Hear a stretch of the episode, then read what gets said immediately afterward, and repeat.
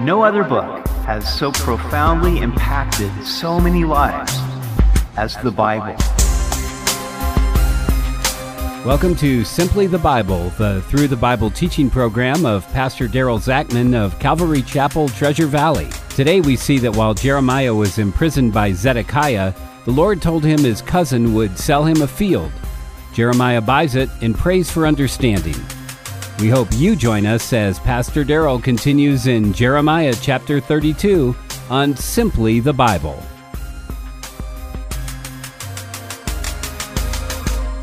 How do you know the voice of God? It isn't always easy to tell. Sometimes we think we're hearing from the Lord, but then how can we be sure? Today we see that Jeremiah also had questions about what he thought God was telling him. We continue in Jeremiah chapter 32. The word that came to Jeremiah from the Lord in the 10th year of Zedekiah, king of Judah, which was the 18th year of Nebuchadnezzar. The year was 587 BC. King Nebuchadnezzar had already begun his siege of Jerusalem. He would soon break through the walls. In fact, it would happen in the following year. Then he would destroy Jerusalem and the temple. It was evident that the prophets who had predicted peace were wrong and that Jeremiah's predictions were correct.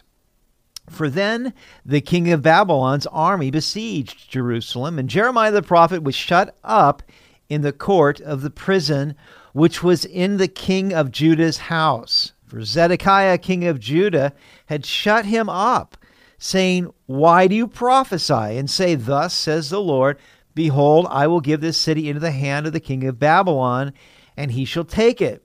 And Zedekiah, king of Judah, shall not escape from the hand of the Chaldeans, but shall surely be delivered into the hand of the king of Babylon, and shall speak with him face to face, and see him eye to eye. Then he shall lead Zedekiah to Babylon, and there he shall be until I visit him, says the Lord. Though you fight with the Chaldeans, you shall not succeed. Now, in chapter 34, we are told that the word of the Lord came to Jeremiah, telling him to go to King Zedekiah and prophesy these things. God would deliver Jerusalem to Nebuchadnezzar, and then Zedekiah would speak with him face to face. Nebuchadnezzar would lead Zedekiah to Babylon, where he would ultimately die. Now, King Zedekiah did not like what Jeremiah said, so he arrested him.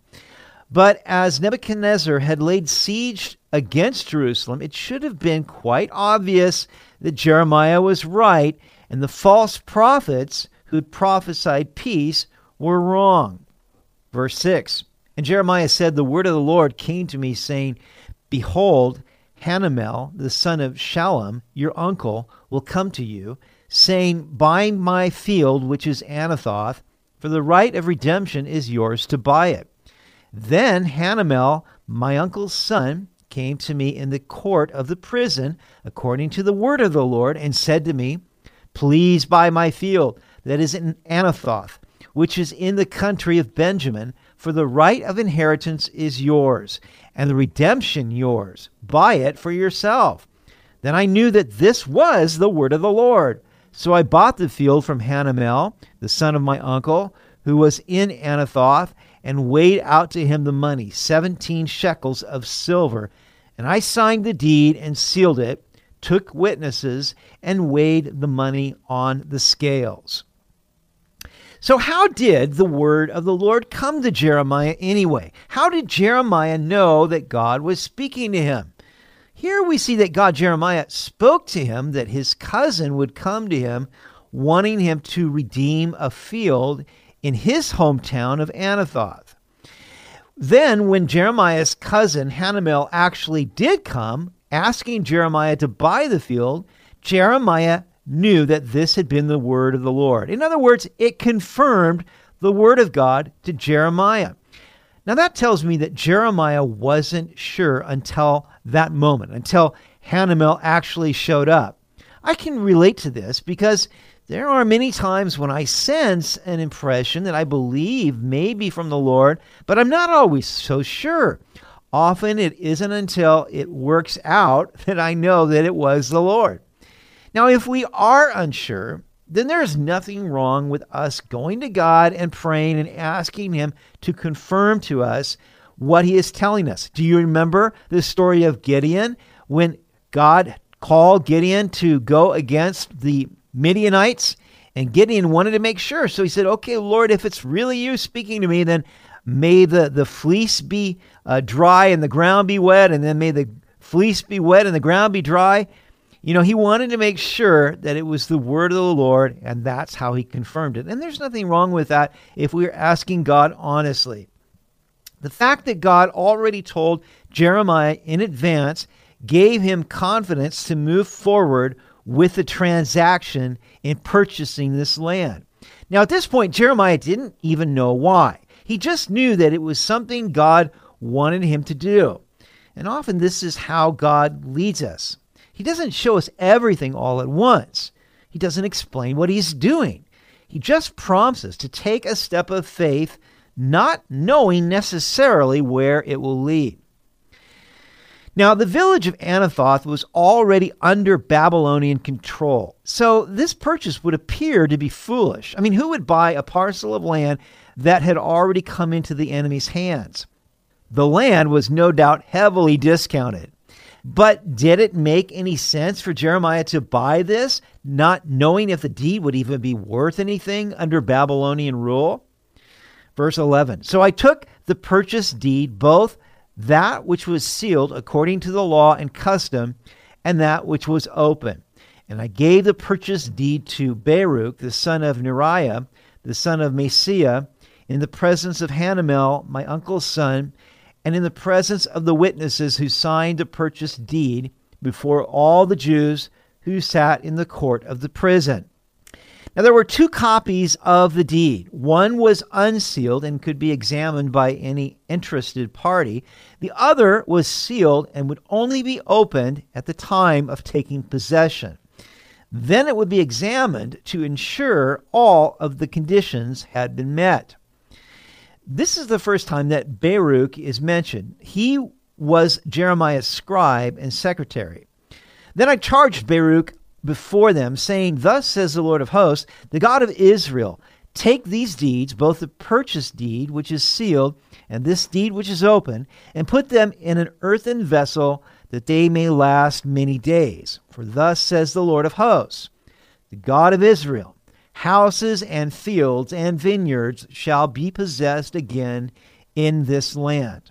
So Jeremiah charged Baruch to take both copies of the deed and put in an earthen vessel where they would be stored for many days. Actually, it wouldn't be until about 50 years later when King Cyrus would issue the decree enabling the Babylonian captives to return to Judah. Therefore, the deeds needed to be kept in good condition for a long time. Now, we see why Jeremiah purchased the property is because God told him that houses, fields, and vineyards would again be possessed in the land.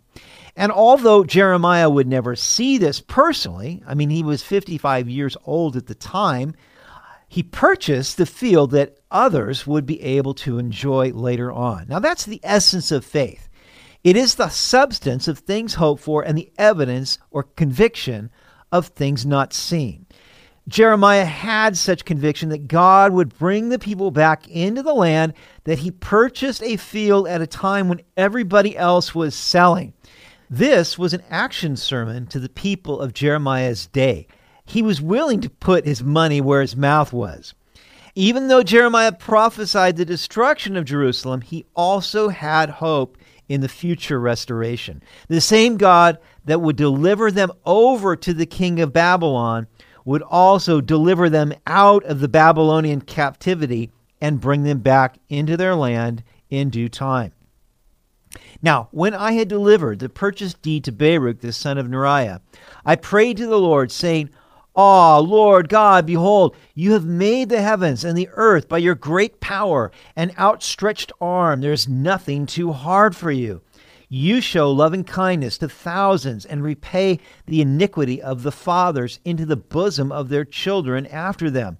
The great, the mighty God, whose name is the Lord of hosts.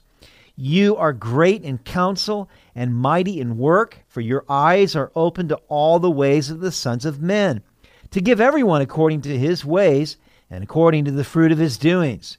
You have set signs and wonders in the land of Egypt to this day, and in Israel and among other men, you have made yourself a name as it is this day.